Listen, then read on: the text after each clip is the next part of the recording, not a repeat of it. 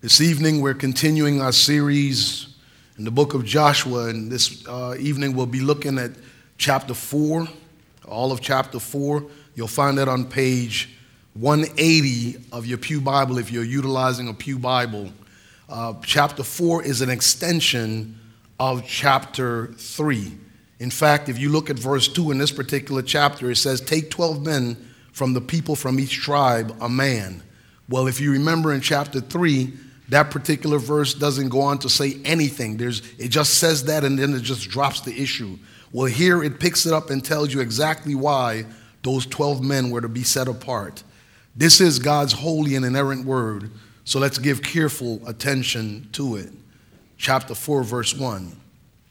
When all the nation had finished passing over the Jordan, the Lord said to Joshua, Take 12 men from the people, from each tribe a man and command them, saying, Take 12 stones from here out of the midst of the Jordan, from the very place where the priest's feet stood firmly, and bring them over with you, and lay them down in place where you lodge tonight. Then Joshua called the 12 men from the people of Israel, whom he had appointed a man from each tribe. And Joshua said to them, Pass on before the ark of the Lord your God into the midst of the Jordan, and take up each of you a stone upon his shoulder according to the number of the tribes of the people of Israel, that this may be a sign among you when your children ask in time to come, What do these stones mean to you? Then you shall tell them that the waters of the Jordan were cut off before the ark of the covenant of the Lord when it passed over the Jordan. The waters of the Jordan were cut off, so these stones shall be to the people of Israel a memorial forever. And the people of Israel did just as Joshua commanded and took up 12 stones out of the midst of the Jordan, according to the number of the tribes of the people of Israel, just as the Lord told Joshua. And they carried them over with them to the place where they lodged and laid them down there. And Joshua set up 12 stones in the midst of the Jordan, in the place where the feet of the priests bearing the ark of the covenant had stood. And there they are to this day. For the priest bearing the ark stood in the midst of the Jordan until everything was finished that the Lord had commanded. Joshua to tell the people according to all that Moses had commanded Joshua. The people passed over in haste, and when all the people had finished passing over, the ark of the Lord and the priests passed over before the people. The sons of Reuben and the sons of Gad and the half tribe of Manasseh passed over, passed over armed before the people of Israel as Moses had told them. Remember, they wanted to stay on the other side of the Jordan, and God said that they could stay, but they had to send their men to fight until they captured all the land. About 40,000 ready for war passed over before the Lord for battle to the plains of Jericho. On that day, the Lord exalted Joshua in the sight of all Israel, and they stood in awe of him just as they had stood in awe of Moses all the days of his life, fulfilling a promise that was made in 1 and in 3. And the Lord said to Joshua, Command the priests bearing the ark of the testimony to come up out of the Jordan. So Joshua commanded the priests come out of the Jordan. And when the priests bearing the ark of the covenant of the Lord came up from the midst of the Jordan, and the soles of the priests' feet were lifted up on dry ground, the waters of the Jordan returned to their place and overflowed all its banks as before. The people came up out of the Jordan on the tenth day of the first month, and they encamped at Gilgal on the east border of Jericho. And those 12 stones which they took out of Jordan, Joshua set up at Gilgal. And he said to the people of Israel, When your children ask their fathers in times to come, What do these stones mean?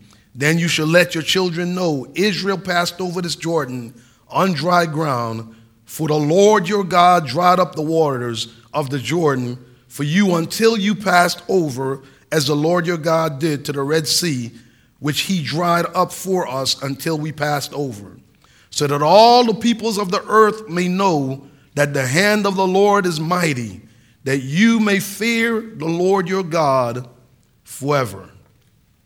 Amen. Our Father, again, we thank you for your word and ask that you would speak to our hearts even now. Magnify our Lord as always before our eyes. Do so to the praise of your own glory as you work in and through us now, this hour. We pray this in Jesus' name. Amen. answering the question why did God create the universe? The Westminster Confession provides the following answer It pleased God the Father, Son, and Holy Spirit for the manifestation of the glory of his eternal power, wisdom, and goodness in the beginning to create or make of nothing the world and all things therein, whether visible or invisible, in the space of six days, and all very good. In short, God created everything to reveal himself to his creation. From this, we think of Psalm 19, which states, The heavens declare the glory of God, and the sky above proclaims his handiwork. Day to day pours out speech, and night at night reveals knowledge. Knowledge of what you ask? God's attributes. Starting in verse 7 of the same psalm, we also hear that the law of the Lord is perfect, the testimony of the Lord is sure, the precepts of the Lord are right, the commandments of the Lord is pure, enlightening the eyes. In each case, from, from the general to the specific, God is at work revealing himself to his creation. And so it should not surprise us then that as we walk through the pages of any book of scripture, and particularly now as we walk through Joshua, that we would find God at work to that same end. In chapter 1, for, uh, for instance, God's faithfulness was on display as we heard him reiterate his promise that he would give the land that he that was promised to Moses and the same then by extension to Abraham in Genesis 12 7. He also promised that he would never leave them, that we would, he would be with them wherever they went. We say that correlated to us hearing Jesus in Matthew 18, 16, 18 rather, saying he would build his church and the gates of hell would not prevail against it.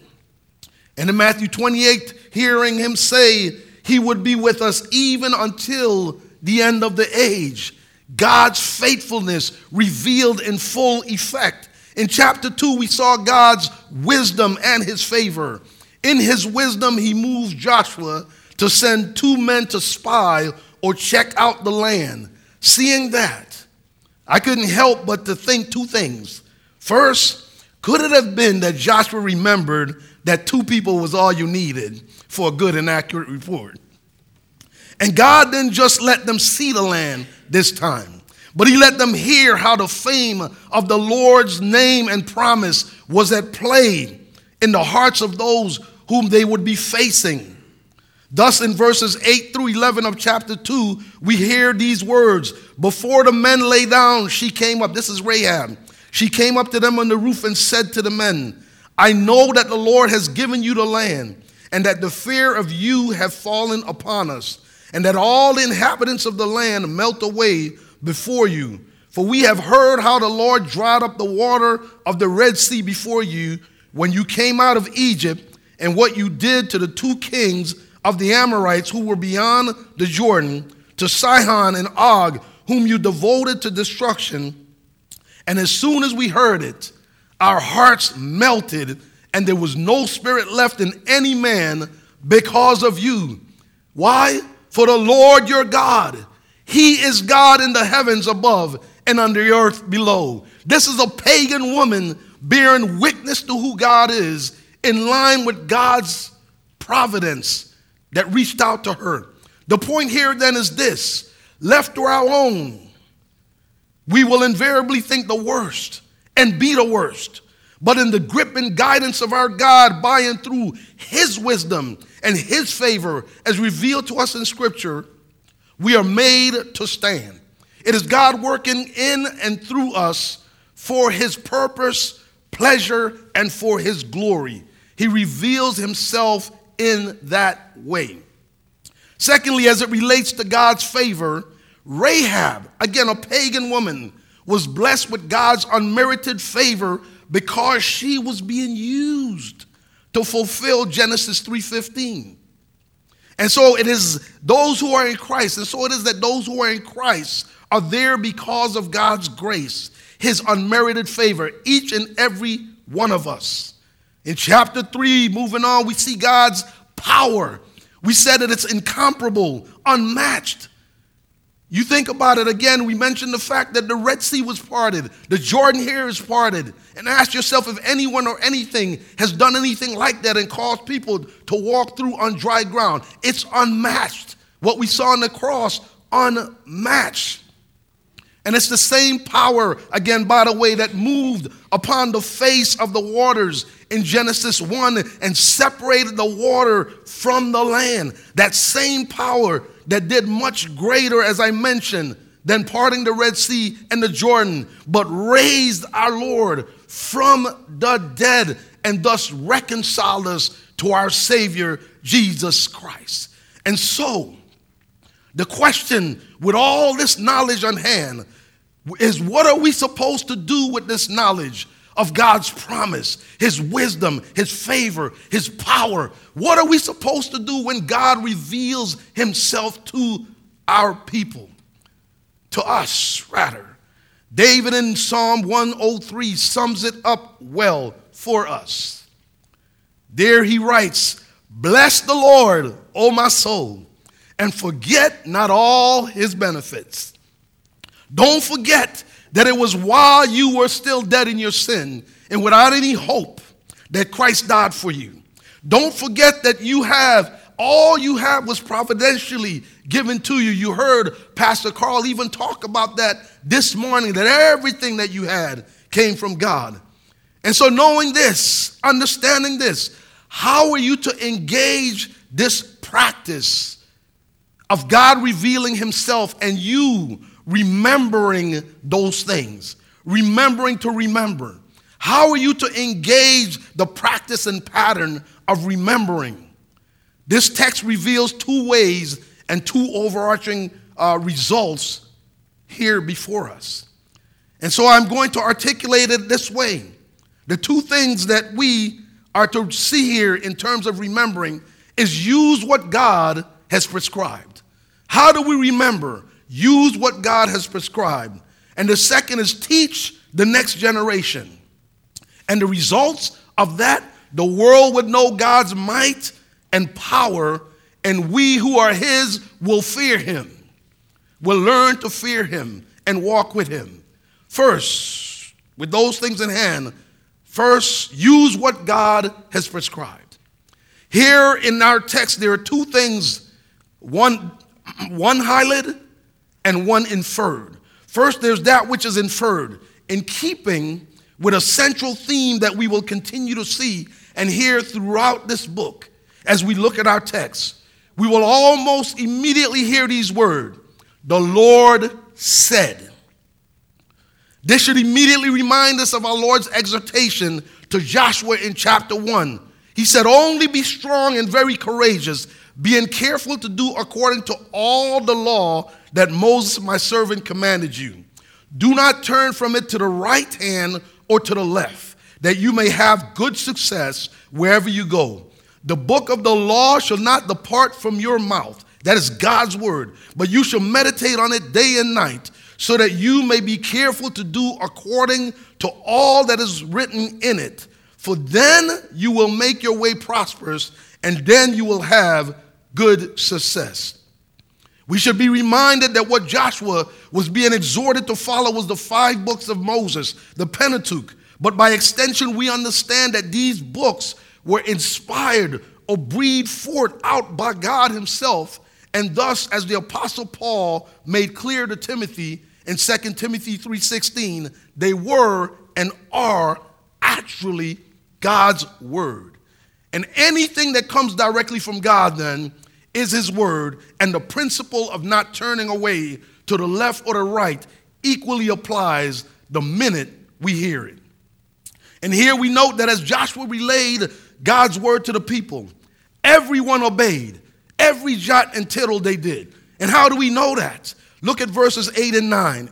It reads, And the people of Israel did just as Joshua commanded, and took up 12 stones out of the midst of Jordan, according to the number of the tribes of the people in Israel, just as the Lord told Joshua.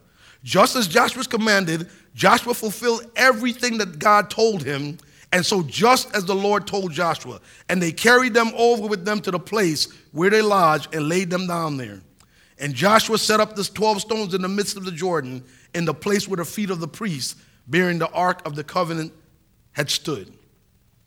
So we've seen that which is inferred that the word of God should be obeyed, should be followed, every jot, every tittle. Now let's look at that which was highlighted as a tool of remembrance in this text the 12 stones. Starting in verse 3, there are at least nine mentions. Remember, the Old Testament uh, used repetition as a, a, a, a, tool of reinforcing, okay? There's at least nine mention of the stones, uh, what was to be done to them, what they were supposed to be used for, and what the overarching effect would be. A close look at the text actually reveals that there were two sets of 12 stones, not one set. Verse 9 informs us that one set was set up in the midst of the Jordan. And verse 20 tells us the other set was set up in a place called Gilgal. But in either case, both would have served the same purpose. They were physical reminders of God's divine intervention on their behalf. They were physical reminders of God's divine intervention. And so, in keeping with that train of thought, look at verses 19 and 20. They read, The people came up out of the Jordan on the 10th day of the first month, and they encamped at Gilgal on the east border of Jericho. And those 12 stones which they took out of the Jordan, Joshua set up at Gilgal. Now, we are reading that and we might miss the significance associated with Joshua highlighting that exact date. But I imagine the people in Joshua's era would have immediately caught it. Ralph Davis sums it up this way C.F. Keil pointed out that it was on the same day, 40 years before, that Israel had begun to prepare for going out of Egypt by setting apart the Passover lamb. He then reasons, therefore, we might say this day had marked the beginning of redemption, now it marked its completion. Again, God revealing Himself, His faithfulness, His finishing His work. In Philippians, this, this, this brings to my mind, I couldn't help thinking of the Apostle Paul's words in Philippians 1 6 as I read that. And I am sure of this, that he who began a good work in you will bring it to completion at the day of Jesus Christ. Unless you think this mentioned connection is grasping at straws, Joshua himself makes the connection in verse 23, writing, For the Lord your God dried up the waters of the Jordan for you until you passed over, as the Lord your God did to the Red Sea, which he dried up for us until we passed over. And so you see, brothers and sisters, God didn't just reveal himself to his people, to us, but he's keenly vested in having us not doing what we're so prone to do, and that is to forget. We're not to forget his promises. And when we don't forget, we'll be all the more equipped to praise him when the promise is fulfilled. When we know God and who he is, when we know what he wants, what he's looking for, when we know all the more we grow in our knowledge of who He is, we are able to come before Him according to His dictates and not our own. And therefore, our praise, our worship, our life, our sacrifices are all made in line with the reality of God revealing Himself to us, thus fulfilling the chief end of man, which is to glorify God and in the process enjoy Him now and forever. So not only are we to be personally vested now in remembering all that God reveals to us about himself, but we are to be committed to the nurture and discipline of our children in the things of God. It's our second answer to that question how are we to engage this practice and pattern of remembering to remember? And it's by teaching the next generation. Now, those of you who teach know this well that when you teach others, you yourself reinforce the things that you're teaching. Sometimes you learn much more, often is the case, that you learn much more than those who you're teaching. So as you go down the road of teaching your children, you are actually reinforcing that which you're teaching them. So when they look and they see the things of God and they ask questions about it, you are telling them, but you are also reminding yourself and reinforcing that which God is teaching you. You obtain a greater benefit sometimes, more often than not, than the ones you're teaching. And so here there are two instances in our text where we hear that the children would inquire about the stones when they saw them in verse 6 and verse 27. Notice it doesn't say that the children, if the children ask, it says when they ask, or when they saw, and when they ask. You know why? Because if you are doing what you're supposed to be doing in the Lord, if you are coming to church the way you're supposed to, if you're engaged in the things of God the way you're supposed to, if you're doing what Deuteronomy says in the highways and the byways, and your life is a billboard before your children, they won't have any option but to ask because that's the environment they will be in. That is the environment they will be in. And so, well, I'm not even going there. I started to go down the road of talking about why our culture is the way it is, even in some churches. But I'll leave that to some, uh, some of our imaginations.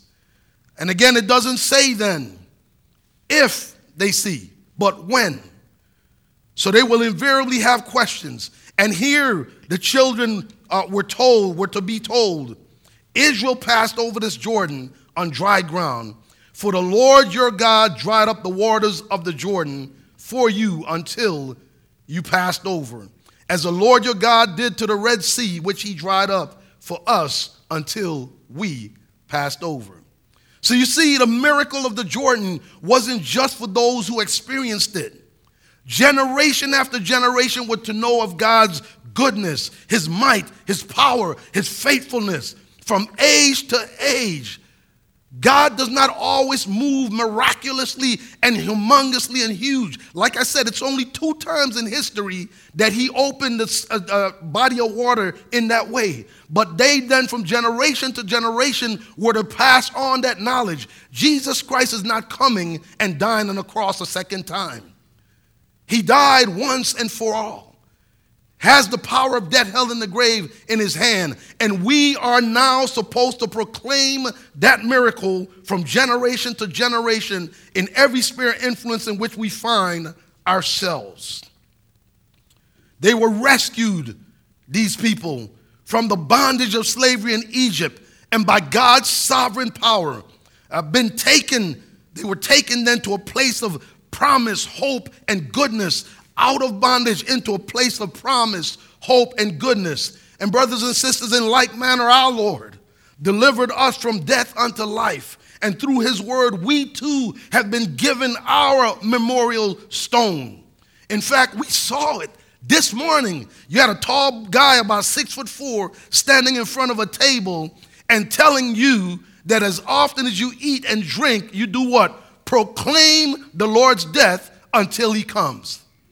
And guess what? And so, in that sense, you then have children who are not able to partake at this uh, particular time, covenant children, watching you partake, some anticipating the day when they will be able to do the same. That child that you're holding in your hand, that child that was sent over to the choir uh, practice, those children will one day, or so even now, as they see you partaking and taking of that bread and that wine, turn to you and say, Why are you doing that?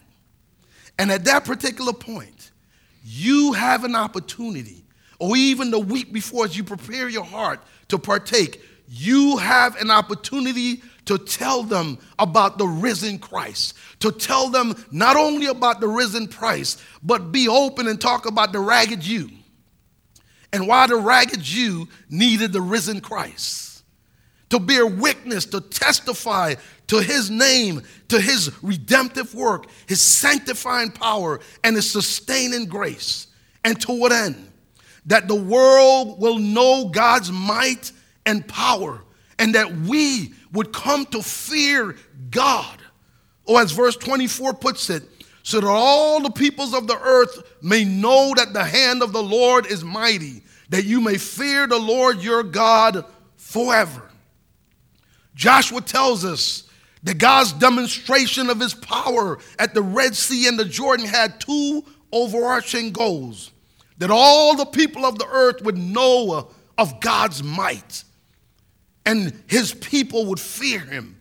That is to highly esteem him, hold him in reverence and awe, be keenly aware uh, of his discipline, rather. We know from what Rahab communicated to the two spies that the surrounding nations were well aware of God's power and were already shaken in their boots at the prospect of his arrival at their doorstep. We also know that the fear of the Lord was definitely upon Israel because, see, when you fear the Lord, when you hold him in reverence and in awe, when you aspire to walk with God according to the dictates of his word and not your own heart, guess what? You'll walk in obedience. You'll walk in obedience to what he is saying. Here on the side of the cross, those two ends are still very much at play. God raised his son from the dead so that all the peoples of the earth may know that he possesses power over life and death. The keys to death, hell, and the grave were in his hand. He handed the Father, he handed them over to Jesus, who will judge all things justly, righteously, with all wisdom and discernment. He in turn raised us from the dead. We were delivered from God's justly deserved wrath by the miracle of regeneration, by and through the grace and finished work of our Lord. The cross, then, is God's ultimate display of his might. But don't miss the fact that we too are visible signs of God's might to a lost and dying generation. That's why it's so important that we walk in the beauty of holiness and that we remember the things that God has called us to remember and to know. Joshua, we're being told uh, to remember all that God has revealed to us concerning himself through Joshua. We're being told that to remember all that God has revealed to us concerning himself and what he's done for us. We're reminded that God has provided the means by which we are to remember and that we have a duty to pass it on to our children. And to what end? That God would be glorified and we would enjoy him forever and ever and ever. Can the church say, Amen? Amen. Let's pray. Father, we thank you for this word. You exalted Joshua before the people, and as we had said in chapter 3, Christ was exalted, highly exalted, so that every knee would bow and every tongue would confess that he is Lord to your glory. And so, Father, as we now come to this particular chapter, and you are now calling us to remember your acts, to remember who you are, the God of all gods, the awesome God, the Lord of lords, the King of kings, that you are the sovereign God that created all things for your glory. We ask that you would give us hearts and minds to keep these things dearly to heart. We ask that you would give us the ability to retain the knowledge of your goodness on a daily basis so that we might not walk away, as James said, and forget like a man who walks away from a mirror and forgets what he saw. We ask and I know that, Lord, it is only by the power of your Spirit that we would walk in the light of your word. And so we beg upon your mercies that you would keep our minds fully aware fully endeavoring to walk in the knowledge of our Lord and Savior Jesus Christ, fully endeavoring to be submitted to your Spirit, fully endeavoring, Lord God, to hold before us those things that you've revealed so that we would remember and that we would transfer from one generation to another those things concerning yourself that you would have us to share from one generation to another. Father, again, we rely on you and you alone, for by ourselves we are nothing can accomplish nothing and can do nothing. And so, would you move upon our hearts even now and do all things so that others would see us as your ambassadors, of your ministers of reconciliation, but not see us as the people who are doing those things, but see us as your vessels so that you might be glorified as you reveal yourself, continue to reveal yourself to us and to reveal yourself to those whom we share the gospel with in our spheres of influence. Would you do all these things to the praise of your own glory? And we pray in Jesus' name, amen.